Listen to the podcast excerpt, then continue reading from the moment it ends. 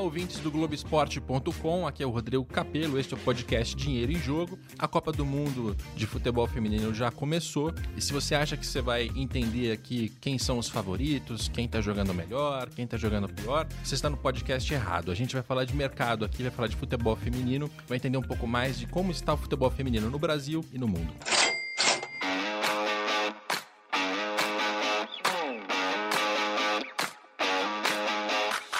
Para debater futebol feminino, eu tenho duas participações muito importantes. Vou começar apresentando as damas. A Thaís Picard está por Skype com a gente. A Thaís, uh, jogadora e vice-presidente do sindicato. Me fala o nome do sindicato, Thaís, para facilitar minha, minha vida aqui.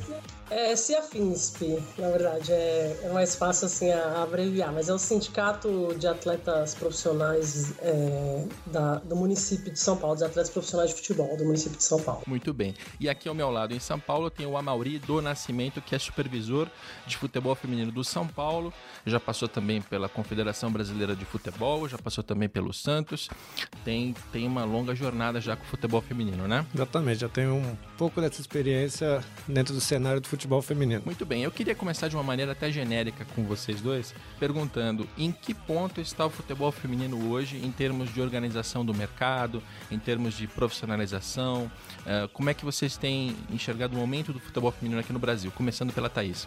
Bom, é, na verdade a gente vive um, um, momento diferente agora, né? Um momento de, de organização e estruturação por parte de muitas equipes. Muitas equipes é, acabaram é, deixando aí para o último momento, né? Para estruturar suas equipes aí femininas. É, a gente está com a maioria aqui que, que representa São Paulo, conheço a maioria há muitos anos. Eles foram uma das equipes que se estruturaram um pouquinho antes, fizeram um trabalho legal. Então, o momento é de organização e de estruturação. Ainda é tudo muito novo, Muitas equipes tiveram que correr atrás do prejuízo, só que o número de atletas de qualidade disponível não, não é tão grande a demanda, quanto a demanda agora, né? Então, o momento, na verdade, é, é de organização e de correr atrás do, do prejuízo. Né? Essa demanda, é, é, acho que é um ponto legal da gente colocar já de partida para a gente entender uma mudança recente, né?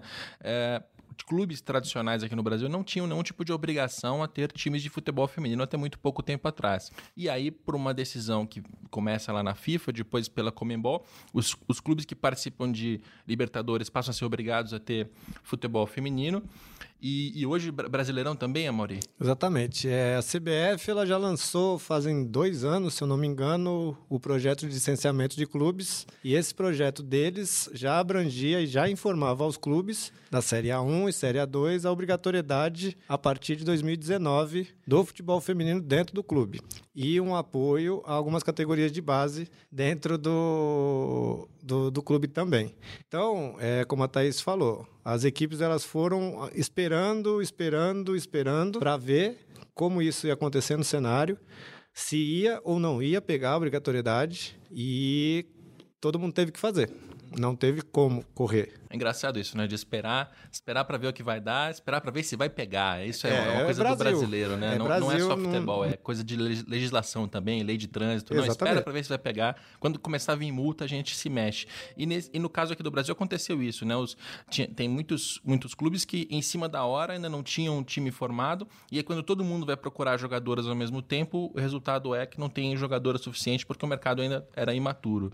É, na tua experiência em relação a esse ponto de, de oferta de jogadoras e de demanda por parte dos clubes. Como é que você enxerga os últimos 10 anos, assim? É, eu participei desde 2009, né? Eu peguei aquela geração formidável do Santos, onde a gente foi campeão de tudo. O Santos era uma referência, a gente tinha treinador de seleção, sete, oito meninas que eram convocadas sempre. Sereias da Vila, né? Sereias da Vila foi formado aí. E dez anos depois, o, o que eu vejo é assim: o cenário do, como a Thaís falou, temos muitas atletas que participam, que jogam, que estão no mercado, mas qualidade ela não está no Brasil porque a gente não tem a oportunidade de que elas ficassem no Brasil. Né? E para você repatriar uma atleta envolve muito, muito custo se você não tem um projeto a longo prazo. Né? E é o que a gente vê hoje no cenário do futebol feminino é o que, que eu vou fazer o ano que vem com as meninas que eu tenho esse ano. A CBF e a Federação Paulista, elas oportunam campeonatos, mas é, acabam sendo simultâneos. Então eu tenho seis meses de disputa de campeonato, com três meses no começo do ano de preparação e depois três meses no final do ano que eu tenho que rebolar, pensar no que fazer ou reformular o elenco, mas a gente quer dar segurança para os atletas, então a gente faz contratos de um ano. Então, São Paulo esse ano se estruturou assim, visando um acesso para a Série A, um, no ano que vem, e se manter no cenário do, do, futebol paulista como time de camisa, né? Que a gente tem essa obrigação de, chegar chegando, independente se você montou ontem ou se você já estava pensando nisso há muito tempo. Agora, é, você está falando do São Paulo que faz contratos de um ano. Isso é o normal no mercado? Os outros clubes também fazem assim ou vocês são uma exceção? Não, é, a gente tem vários cenários no mercado, né? Porque vários, várias equipes são formadas de várias formas. O São Paulo é interno, responsabilidade clube. Mesma coisa. É o Corinthians esse ano também é clube. O Santos, clube.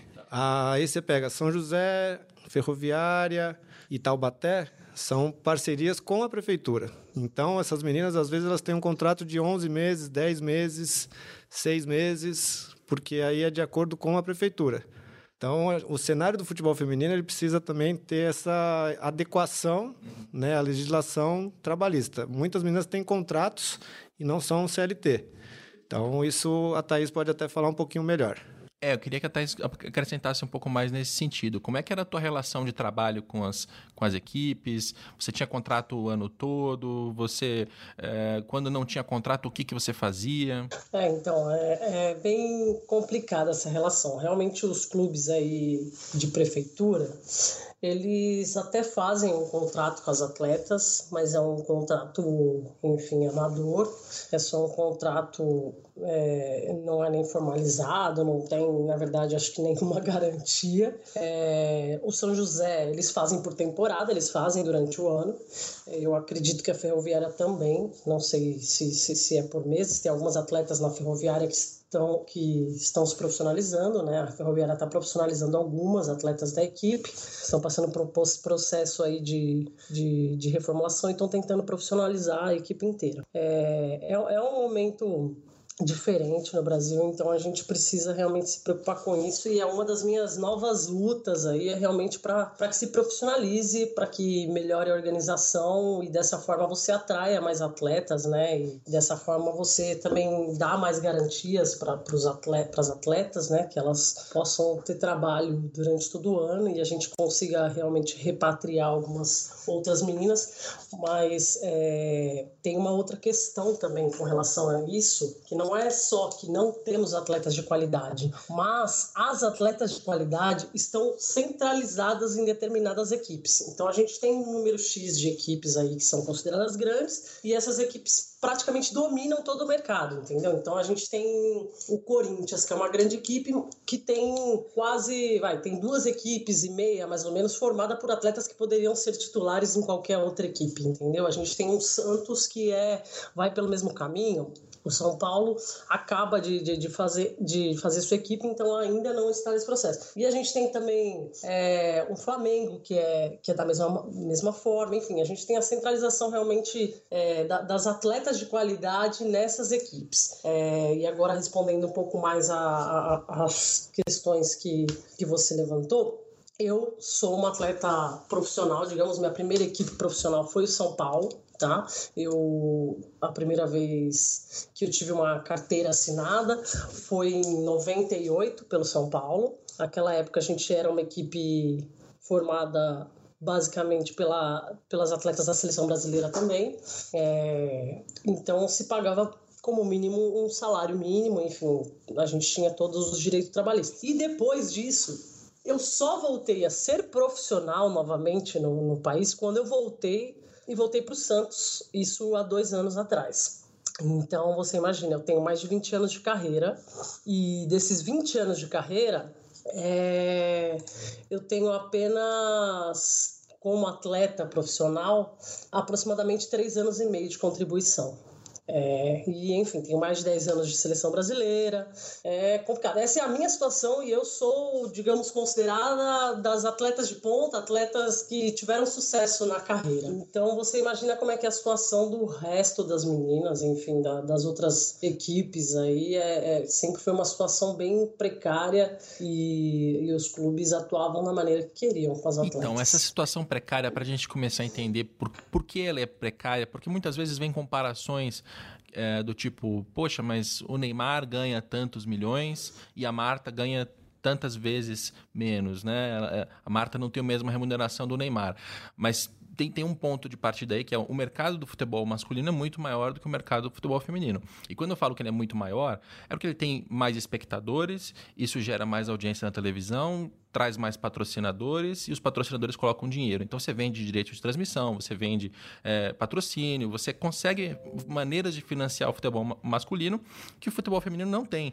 porque você não vende direito de transmissão de futebol feminino para ninguém, né? Como, como tem essa suposição de que não vai ter audiência, a, a emissora nem compra, né? Aí você não tem transmissão, o patrocinador não coloca dinheiro. Aí sem dinheiro você não faz time de futebol e a gente cai nessa, nessa situação precária. E aí é, eu fico pensando pensando onde é que essa, onde é que essa roda pode começar a girar mais rápido em favor do futebol feminino. Como é que você pode quebrar esse, esse círculo vicioso em que você não tem investimento porque não tem mercado, não tem mercado porque não tem investimento, né? E me parece que o, o, o, começo é o calendário, né? E é aí que eu queria que o Amauri explicasse para a gente como é que é o calendário hoje, como é que ele era cinco anos atrás ou três anos atrás. Hoje, quantas equipes estão no Campeonato Brasileiro? O, o, campeonato dura quantos meses? É, quanto de atividade tem o um futebol feminino hoje? Então, hoje o Campeonato Brasileiro dá um, né? Ele é dividido, ele está com 16 equipes e ele começa no final de março e vai até outubro. Esse ano ele vai estender um pouquinho mais porque eles pararam para a Copa do Mundo. Tá. Mas se você considerar que em julho teria campeonato, ele acabaria em setembro. Tá. O A2 também começou no final de março e a gente também vai até o primeiro final de semana de setembro. O Campeonato Paulista, que tradicionalmente ele já existe também há bastante tempo, ele está no meio disso tudo. Uhum. Então, é, para o futebol feminino, um fator que complica também é isso: você tem um elenco que aguente as duas competições paralelas dentro do estado de São Paulo. Os outros estaduais, eles não são organizados, né? Então, assim, no Rio você tem o segundo semestre, no Rio Grande do Sul você também joga no segundo semestre. A maioria dos outros campeonatos, ele pega essa, esse final de temporada para as meninas. Como elas não têm contratos é, registrados, o que acontece? Tem menina que acaba jogando até três campeonatos estaduais no mesmo ano. Tá. Ela começa num time, aí o time é eliminado, ela passa para outro time, que também é eliminado, é campeão no outro estadual, dá tempo dela chegar no outro estadual para ela preencher o ano dela. O que, é que a gente precisa hoje para o futebol feminino? Se organizar é apenas uma conversa entre Confederação Brasileira e federações e clubes. Olha, o campeonato vai ser assim o ano que vem. Vão ser 20 equipes na Série A1, 36 na Série A2, e vocês precisam ter estaduais para classificar esse pessoal, para que tenha a competição. Uhum.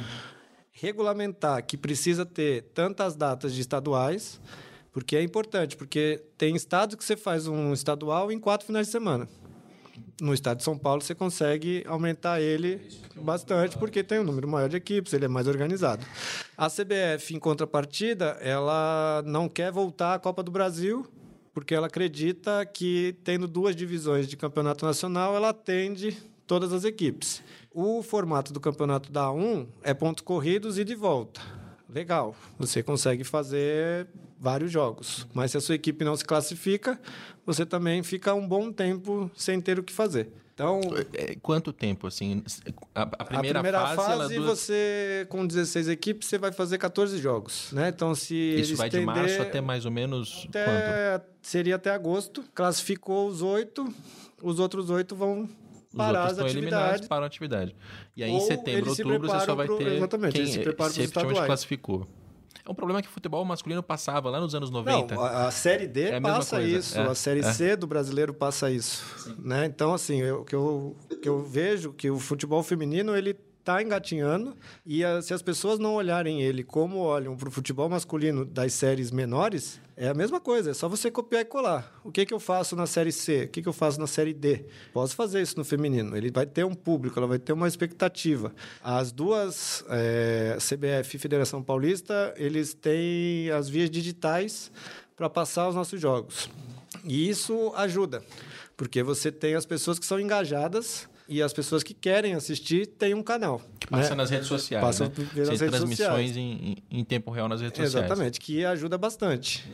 Né? Para você poder vender hoje um patrocínio. Você sabe que, olha, você vai aparecer na, no meu Facebook, você vai aparecer no meu Twitter, tantos jogos. Isso ajuda a você conquistar um patrocinador, né? Porque antigamente, ah, ninguém vai ver, ninguém vai ver. Tá, ninguém vai ver porque ninguém passa. Agora a gente tem canais que passam. Né? A CBF fechou com o Twitter, tem o Maicujo, a federação é isso também. Que eu ia perguntar, tá pesquisando isso agora. Quem, quem faz essa transmissão é o Maicujo? Maicujo e Twitter da CBF. A Federação Paulista usa o YouTube para também transmitir. Tá, só para o nosso ouvinte entender, Maicujo é uma empresa que faz, ela faz transmissões de, de, de modalidades esportivas, ela é mais focada em futebol. Você tem concorrentes que estão em esportes olímpicos também. E a lógica aí é a seguinte: é, você não está fazendo a transmissão de uma partida que vai ter uma audiência muito grande, e você vai vender essa audiência para o anunciante. Não, você faz a transmissão de todas as partidas pela internet com custo de produção muito baixo. E a partir do momento em que você tem uma. uma você ganha na escala, você ganha na quantidade, você vai chegar no patrocinador e vai dizer: olha, você não vai anunciar numa partida de grande audiência, mas você vai anunciar em, em 300 partidas que somadas, você vai ter uma audiência interessante. Então, o modelo de negócio da MyCujo funciona, funciona nessa linha. E é legal porque aí você, aí você tem calendário, aí você tem direito de transmissão, tem alguém vendo, começa a girar essa roda para gerar dinheiro. Agora, no passado, se hoje está me dizendo que o calendário vai de março a setembro, é, como é que era três anos atrás? E desde quando a gente tem um calendário que funciona dessa maneira? É, antigamente você tinha a Copa do Brasil no segundo semestre, não existia o Campeonato Brasileiro, né? Então, assim, eles tinham distinções. Você fazia o Campeonato Estadual, depois você tinha a Copa do Brasil, que era como se fosse um campeonato nacional. Em um período, eles conseguiram manter as duas, tendo o campeonato nacional mais a Copa do Brasil, e depois eles extinguiram a Copa do Brasil por opção, porque era custo, porque a CBF ela custeia as competições para os clubes, né? É, não que custeie 100%, mas eles dão um aporte de, de valor, dão passagem, dão hospedagem, dão alimentação para as equipes poder se deslocar, já que existe esse deslocamento pelo país, que o nosso país é grande. Ou seja, a gente está com uma, uma organização, pelo menos de calendário, de negócio, que ainda é muito recente, né, Thaís? É difícil também fazer cobranças em relação ao futebol feminino, porque ele acabou de se estruturar, né? Ah, na verdade, assim, a gente tem as competições já há muitos anos, o Paulista também já está aí há muitos anos, só que a organização realmente era muito precária, entendeu? Até uma semana antes, por exemplo, da competição começar, muitas vezes os clubes não tinham o calendário nas mãos, eles não sabiam se realmente ia começar, não ia, quando ia, era era tratado de qualquer maneira. E aí a federação passou, passou por uma reestruturação interna, se criou um departamento para cuidar só do futebol feminino, né? A gente tem lá a Aline Pellegrino, que, que cuida do, do, do futebol feminino, e aí tudo mudou. A Federação Paulista também usa o MyCudio, viu? Eles também têm o canal do MyCudio lá e, e eles também é, transmitem pelo, pelo MyCudio. É, inclusive, muitos jogos agora estão sendo televisionados também. A gente tem é, alguns canais de TV, tanto para o brasileiro quanto é, o paulista. Isso também na A1 na, e na A2. É, e isso, com certeza, é, vai ajudar muito porque você você consegue expor o teu produto, né? A gente já teve transmissão também em outros anos e a questão realmente era a, a falta de divulgação e, e, os clubes também. Outra coisa que, que, que, que para mim me parece que é, que é o principal assim de não se vender o produto é porque não se tem uma organização dentro do clube para trabalhar esse produto e para realmente vender o produto, entendeu? A gente não tem nem um projeto de marketing muitas vezes nas equipes, entendeu? Um projeto de venda. É, não se sabe nem como, como os patrocinadores podem investir realmente, sabe? Isso dificulta muito. É, e, enfim, a Copa do Brasil, como disse a Mauri, foi, foi extinta, né? A CBF alegou que realmente o brasileiro seria mais extenso e aí eles conseguiriam estruturar melhor. Só que a gente tinha muitas equipes, principalmente no norte e nordeste do país, que dependiam dessa competição para poder manter suas atividades. Então, é, você acaba excluindo muitas equipes de diversos lugares que dependiam só dessa competição e que só disputavam é, esse campeonato é, nível nacional, assim. Então, é, eu, eu acredito que, que a Copa do Brasil deveria ser repensado e, e se a gente quer realmente estruturar é, o futebol feminino no Brasil como um todo tem que se pensar nisso. Só que o futebol feminino é muito muito jovem, né, Rodrigo? A gente a gente está falando de um esporte que foi proibido durante muitos anos. E, e enfim, tem um pouco mais aí, não sei, de 20, 25 anos, ou no máximo 30 anos, é, que, que voltou a se a se praticar, enfim. Então a gente não pode nunca querer comparar o futebol feminino ao futebol masculino. Primeiro porque o futebol feminino tem, o futebol masculino tem é, quase 100 anos é, a mais aí do que o futebol feminino no país. Então você imagina é, todo, todo o trabalho que foi feito durante esse, esse tempo e que o futebol feminino não teve essa possibilidade. Então a gente está falando de um esporte muito, muito novo, muito jovem e que eu espero que se estruture de uma forma totalmente diferente do futebol masculino também. Porque como a gente sabe, o nosso futebol masculino no país não tem a melhor gestão e não tem a melhor estruturação é, necessária. Então eu espero realmente que a gente tome realmente o masculino de lição, mas para não seguir esse modelo, entendeu? Esse dado que a, que a Thaís mencionou ele é bastante importante porque o futebol feminino no Brasil entre 1941, lá nos tempos de Getúlio Vargas, até 1979, a gente ainda estava aqui uh, no meio, no, rumando para o fim da ditadura militar, futebol feminino era proibido por decreto. Né? As mulheres não podiam jogar futebol, é, quanto mais profissionalmente, porque se entendia que não era papel de uma mulher jogar futebol. Né? E, e aí você imagina, isso tem um impacto que é muito ele é muito grande, é difícil até de, de, de, mensurar, quantificar em números, mas é uma questão cultural, né? Culturalmente você está desestimulando as mulheres a praticar futebol durante décadas, enquanto o futebol masculino foi se estruturando, passou pelo amadorismo, pelo profissionalismo nos anos 40, passou por uma série de etapas que o futebol feminino não passou. E agora a gente está tentando fazer com que o futebol feminino ganhe esse tempo de volta e, e faça 50 anos em 5 lá, né? A lá Juscelino Kubitschek. Então é um dado bastante interessante que eu acho que tem que ser repetido em todo todos os programas, todas as vezes que se fala em futebol feminino tem que ser repetido, porque senão a gente cria também expectativas, cobranças e tal, que são desproporcionais. Agora, a Thais ela mencionou também uma outra coisa, que é a atenção que os clubes dão para o futebol feminino internamente. E esse é um caso que ele é, ele é parecido até com a maneira como os clubes tratam os esportes olímpicos, né? que também são esportes que não têm é, uma, fontes de financiamento próprio que são muito fortes. Então, o clube precisaria enxergar isso como um investimento para você construir alguma coisa no longo prazo, em vez de achar que não, você vai achar um patrocinador e se você não tivesse patrocinador, dane-se, acaba o time de futebol. Aí eu queria usar o conhecimento da Maureen no seguinte: quanto custa uma, uma equipe de futebol feminino para jogar um campeonato brasileiro de Série A1 e vai, vamos ter duas situações. Um time para competir com dignidade e um time para ser campeão. Quanto custa, assim, uma, uma margem? Não estou te perguntando do São Paulo, estou perguntando só uma... uma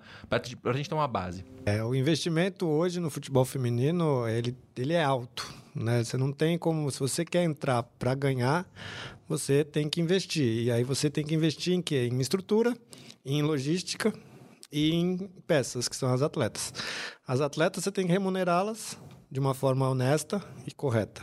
A estrutura você tem custo de estrutura, né? Onde eu vou montar, como eu vou montar, quantas atletas, como eu vou fazer isso. No, no futebol feminino você tem um cenário de que a maioria das meninas não é da região, então você tem que trazê-las. Então você já tem o custo de ter um alojamento para elas e dar um alojamento com dignidade honesto, correto, ele tem um custo alto. Hoje. A logística, quanto menos você investir em logística, mais cansado a sua atleta fica, menos resultado ela dá em campo. Então você tem que ofertar uma logística boa para elas. Então, é, hoje o que eu vejo num, num cenário, as pessoas vão falar, nossa, o futebol feminino gasta tudo isso? Gasta. Mas quanto é tudo isso? Você aí, tem que ter é no mínimo, assim, para você ter uma equipe competitiva com logística, comissão técnica. Somando tudo. No mínimo, para você startar aí 2 milhões de reais ano. 2 milhões. Aí, aí a gente começa a fazer algumas comparações. Óbvio, né? não estou sendo leviano em comparar futebol masculino com feminino, porque a gente já explicou, é muito diferente o mercado. Agora, é, um Palmeiras e Flamengo, no ano passado, tiveram é, faturamentos que estão ali entre 500 e 600 milhões de reais, também contando o orçamento para 2019. São Paulo e Corinthians têm orçamentos entre 400 e 500 milhões de reais. É, Vasco, Fluminense, Santos, Botafogo, Cruzeiro, Atlético, Inter, Grêmio, todos eles têm orçamentos entre 200 e 300 300 milhões de reais. Bahia, Vitória, é, Goiás estão ali entre 50 e 100 milhões.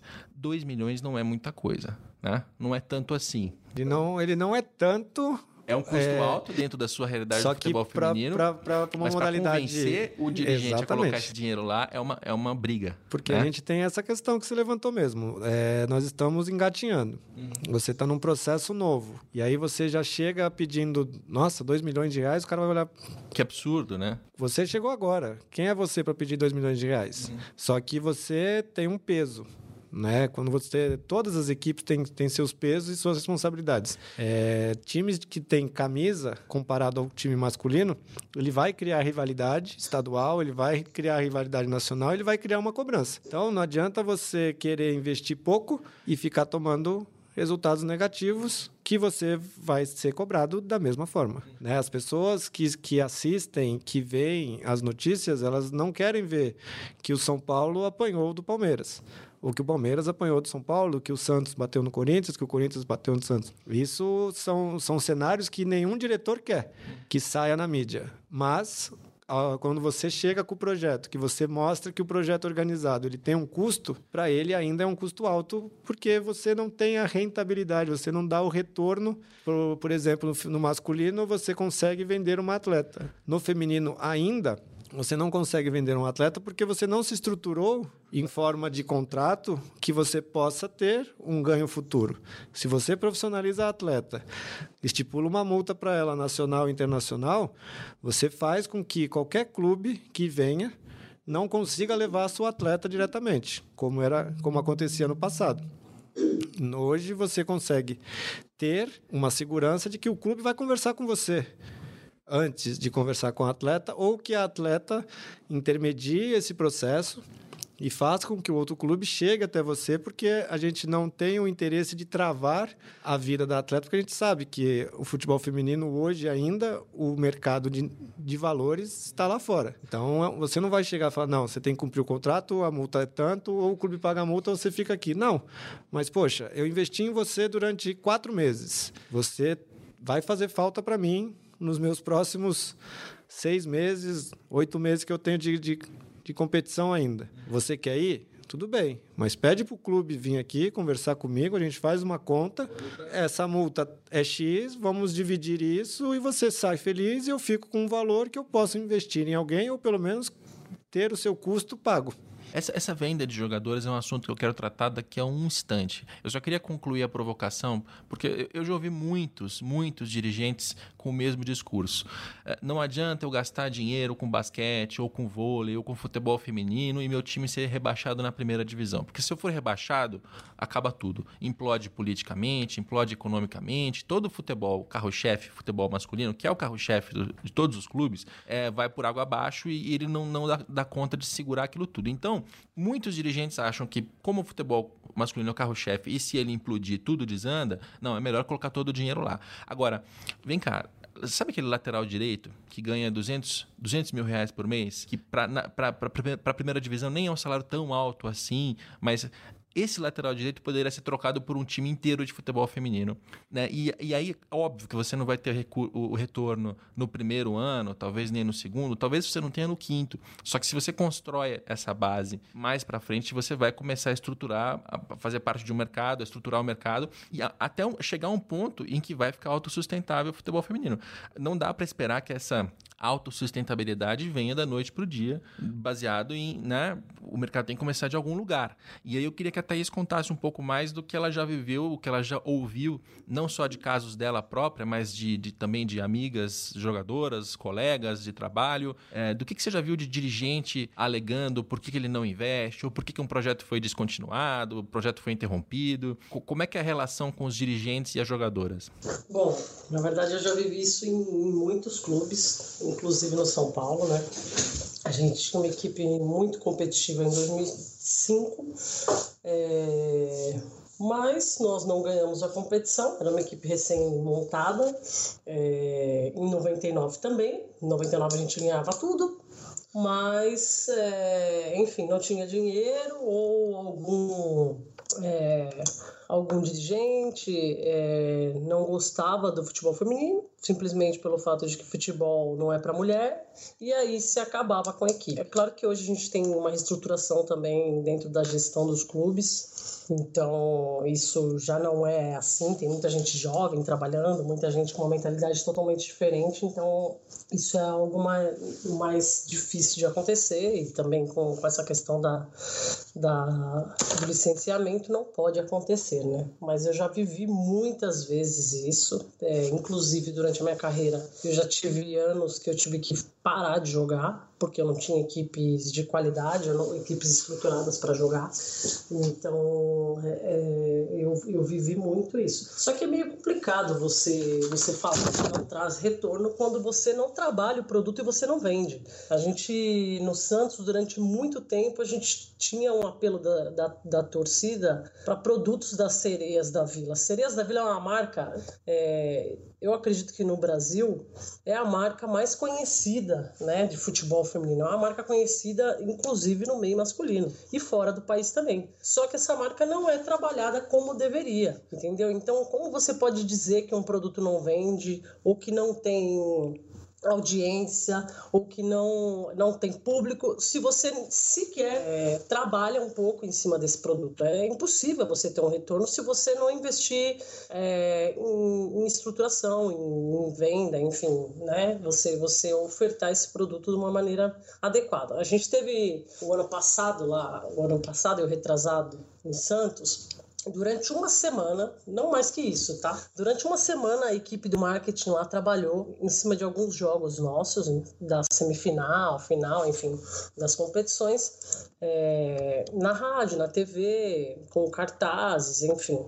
E o maior público da Vila Belmiro nesses dois anos foram do futebol feminino. Então, como você diz que, que não tem público, se sequer o público tem conhecimento de que está havendo uma competição, de que quando vão ser esses jogos, enfim, foi, foram realmente assim ações muito pontuais e para divulgar alguns jogos. E a gente não só lotou a vila, como do lado de fora da Vila Belmiro ficaram pessoas. É, tinham mais de 5 mil pessoas do lado de fora tentando entrar e ficaram ali o jogo inteiro para torcer ali, para estar tá apoiando a equipe. Então eu acredito que se a gente tratar com com o devido respeito e fazer uma gestão adequada, trabalhar realmente o produto e, a, e vender isso como um produto, trabalhar realmente como um negócio, que é assim que o futebol deve ser tratado, é, é impossível. A gente tem consumo, a gente tem consumidores, a gente só não faz esse, esse produto chegar até o consumidor. E precisa ter continuidade, né? Que é um ponto importante, porque não basta também você fazer um projeto, é, fazer aquilo acontecer durante um ano ou poucos meses e depois parar. Eu lembro, eu, eu antes de, de, até trabalhar em redação, eu fui estagiário de uma agência de conteúdo aqui em São Paulo e um dos nossos clientes era o Santos na época da, das sereias da Vila. Então a, a, gente fazia algumas, algumas notas, releases, tentava divulgar um pouco o futebol feminino na época. E eu lembro que na época foi um, foi, assim, tinha bastante repercussão. Você tinha a Marta jogando no Santos, a Cristiane, um time que estava ganhando tudo, que ganhou inclusive acho que Libertadores. Você teve títulos naquela época que, que elevaram o, o futebol feminino do Santos mas aí de repente, pum, acabou. Porque não tinha mais. Aí, aí eu queria ouvir a Mauri em relação a isso. É, é, na tua época? Você passou por isso? Sim, foi. Eu estava lá, eu vivi essa. A Glória, 8, 9, 10, 11. Aí teve mudança de gestão. Né? Pessoas mudaram e a gente foi bicampeão da Libertadores. Fomos terceiro lugar na terceira Libertadores que a gente disputou. E aí simplesmente a diretoria entendeu por bem que o futsal e o futebol feminino não fariam parte do projeto do ano seguinte. Então você tinha um time que tinha Falcão e companhia, uhum. campeão da Liga Nacional. Também gerava muita repercussão na época. Que foi extinto. E o Santos tem uma categoria de base de salão, um histórico de revelar atletas via salão. E o time principal na Liga Nacional. E aí você teve a mesma coisa dentro do futebol feminino. Foi como a Thaís falou: dirigentes que entenderam que não seria mais necessário. É, naquele momento ali, eu particularmente e várias pessoas ficaram com medo de perder emprego. Algumas perderam emprego, eu fui remanejado para outros departamentos, continuei dentro do clube, mas é muito triste. Naquele momento, você percebe que as pessoas falam uma coisa e fazem outra. Tiveram reuniões antes com atletas e a diretoria dizendo que não, vamos continuar, vamos continuar. E depois teve uma coletiva que disse que não ia mais continuar. Naquele momento, é, pro futebol feminino, eu, eu entendo hoje, depois de tudo passado, um, numa nova era de futebol feminino, foi importante para acontecer porque você tinha o Santos, que dominava todas as melhores jogadoras, acabando. Essas meninas foram absorvida por outros clubes.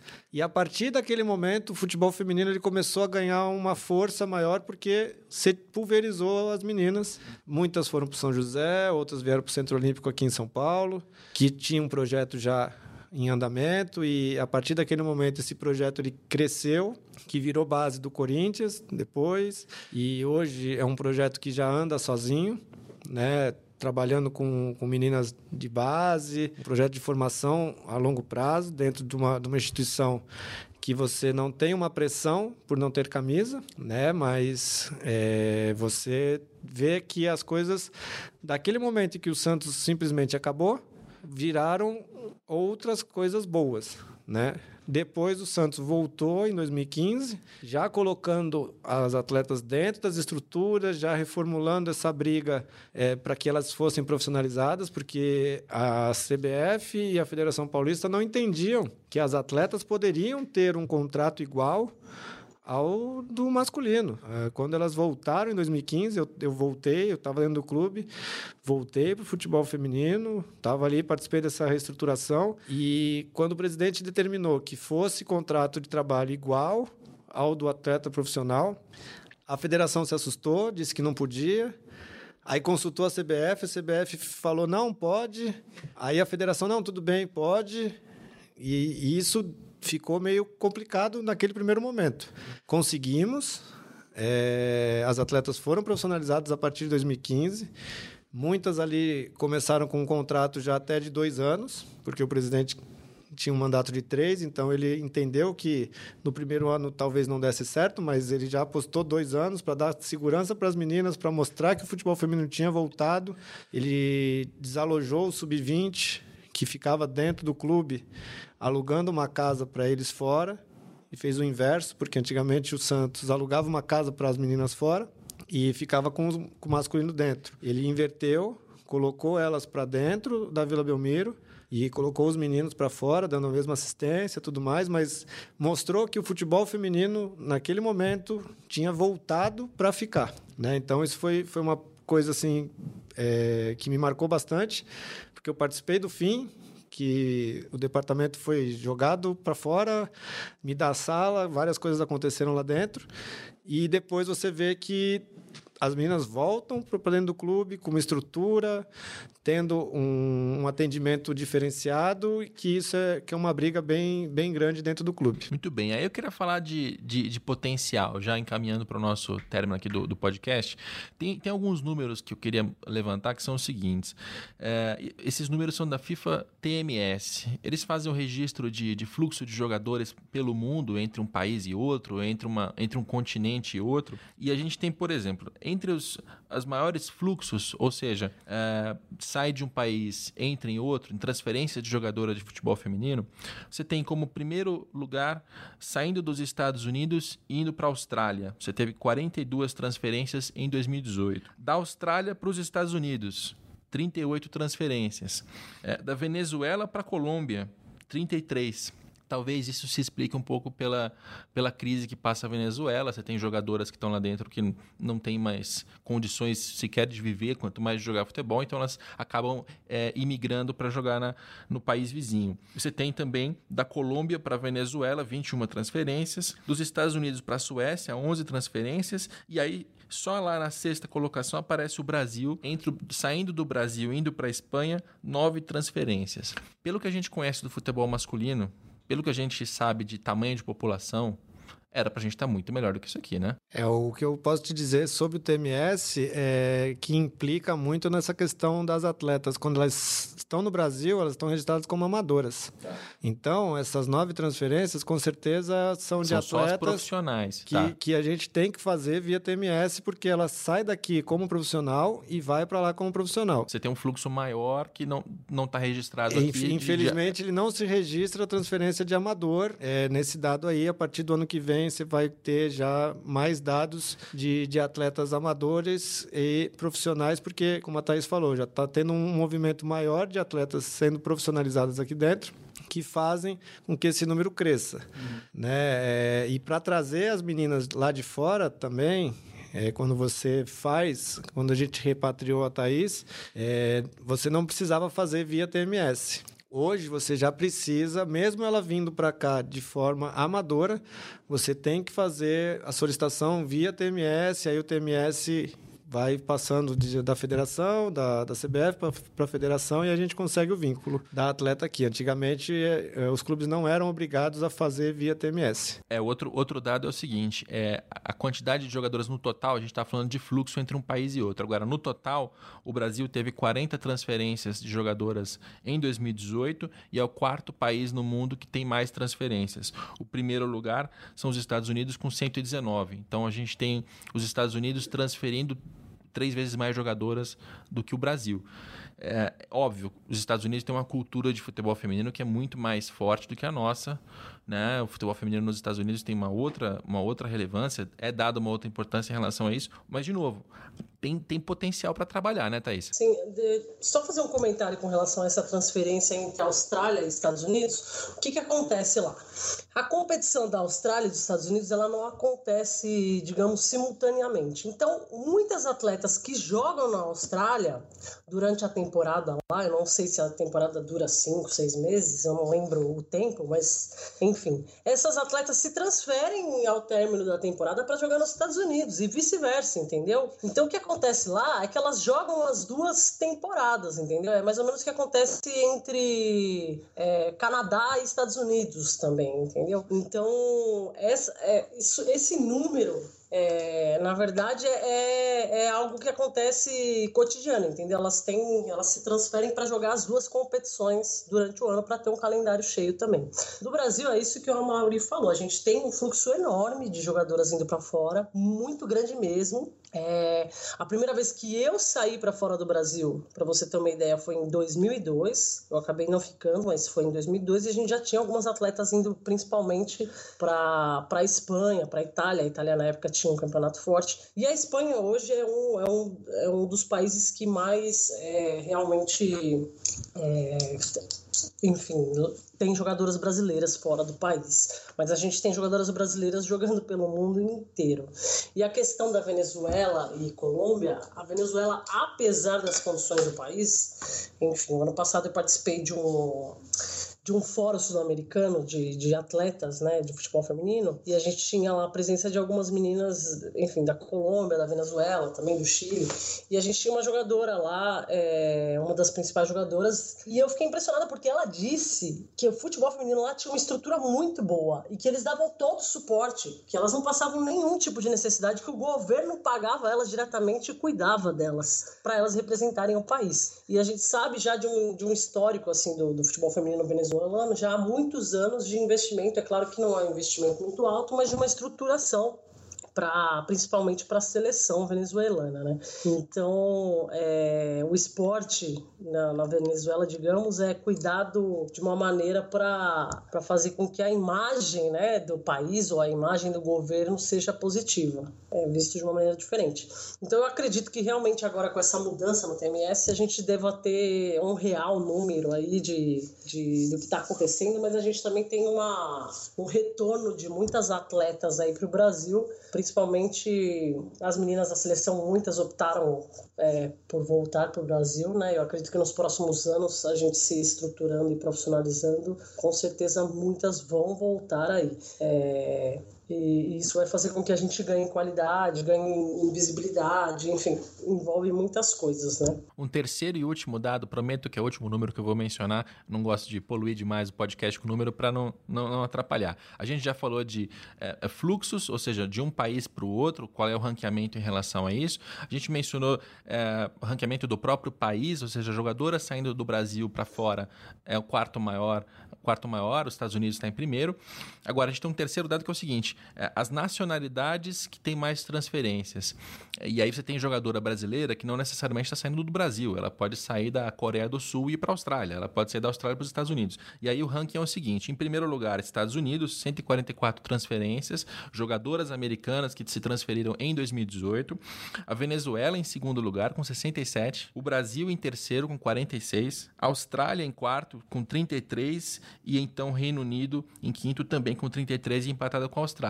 É, é, é curioso como a, a, a geografia do, do, do, futebol feminino é, ela é diferente, né? As, as potências do futebol masculino não necessariamente são potências do futebol feminino. Você tem diferenças em, em como os países tratam esses esportes. Os Estados Unidos é, é uma obviedade, o masculino ainda está tentando dar relevância que tem o futebol feminino. Agora, a gente não está vendo nessa lista aqui nem a França, nem a, nem a Espanha, né? Eles estão mais para baixo. É, enfim, aí eu quero encerrar o podcast com vocês perguntando o que vocês é, imaginam para o futuro daqui em diante, mais, mais como uma previsão, é óbvio que adivinhar o futuro né, ninguém consegue, mas o que, vocês esperam do que vai acontecer, mais isso do que uma torcida, que a torcida eu imagino que seja para que o futebol se estruture e fique muito maior, mas com, com base no que a gente está vendo acontecer agora, aonde vocês acham que isso vai chegar? Vou começar dessa vez pelo Amauri. Bom, é, tendo as competições de base agora femininas, tendo meninas jogando com meninas, algo que não acontecia há bastante tempo, você tendo transmissões, né? A Globo vai passar a Copa do Mundo, canais abertos passando o Campeonato Brasileiro, que a Band também vai passar. Então, você tendo uma visibilidade maior, mais meninas vão se interessar em jogar, elas vão ter aonde jogar, entre elas, que era algo que, que as pessoas sempre questionavam se era interessante ou não. Eu tenho a minha opinião, mas depois a gente conversa sobre isso. E então eu vejo que o cenário ele está crescendo. Você está tendo campeonatos de base brasileiro, vai ter um sub-18 esse ano. A Federação Paulista já é o terceiro ano que está fazendo seu campeonato sub-17. É, ela tem do, dois festivais também que ela já fez sub-14, onde você vê que tem meninas que jogam. Né? Então, material humano está surgindo. Isso, a tendência é que dessa geração de 14 anos que está participando desses festivais, é, os clubes comecem a observar elas, tragam para dentro das suas estruturas para disputar o Campeonato Paulista e outros campeonatos que vão surgir, como o Brasileiro Sub-18. E aí essas meninas vão ter essa vivência né, para poder participar mais para poder jogar mais e elas integrarem um elenco adulto dentro da, da, sua, da sua cidade, dentro da, do seu estado ali, ou depois elas saírem também para outros estados e depois conhecer outros países, né? Então eu vejo que o futebol feminino no Brasil, daqui a cinco anos, é, se a gente não perder esse time de organização agora, plantar hoje para colher lá na frente, porque esse hiato que a gente teve de proibição faz com que a responsabilidade aumente e que foi o que você falou, fazer 50 anos em 5. Não dá. Então, que as pessoas tenham a calma enquanto fazem para colher os frutos lá na frente. Eu não garanto que eu esteja hoje onde eu estou daqui a cinco anos. Mas eu quero que assim o que eu plantei hoje chegue lá na frente. Assim como o que eu participei lá em 2008, 2009, são 10 anos que eu vivi dentro do Santos, vivi outras situações e hoje estou eh, fazendo o que eu fiz lá em 2008. é, organizando a estruturar, organizando a montar dentro de uma equipe grande o futebol feminino. Então, que daqui a 10 anos um outro Mauri, uma outra pessoa chegue e já não precise reestruturar. Uhum. Só tocar o que aconteceu. Só melhorar, né? Buscar corrigir alguns erros que sempre acontecem, né? Você tem que corrigir rota a todo momento e a gente vê isso no dia a dia ali. Você planeja uma coisa e depois muda e você tem que mudar rápido e agir rápido, mas você tem um foco, né? Então, com, com a criação dos campeonatos de base, eu vejo que daqui a cinco anos o futebol feminino ele vai ter muito mais participantes, muito mais apelo, muito mais público, que aí vai ser criada a famosa cultura que a gente tem uma cultura para o futebol masculino que eu nasci já tinha que ter um time.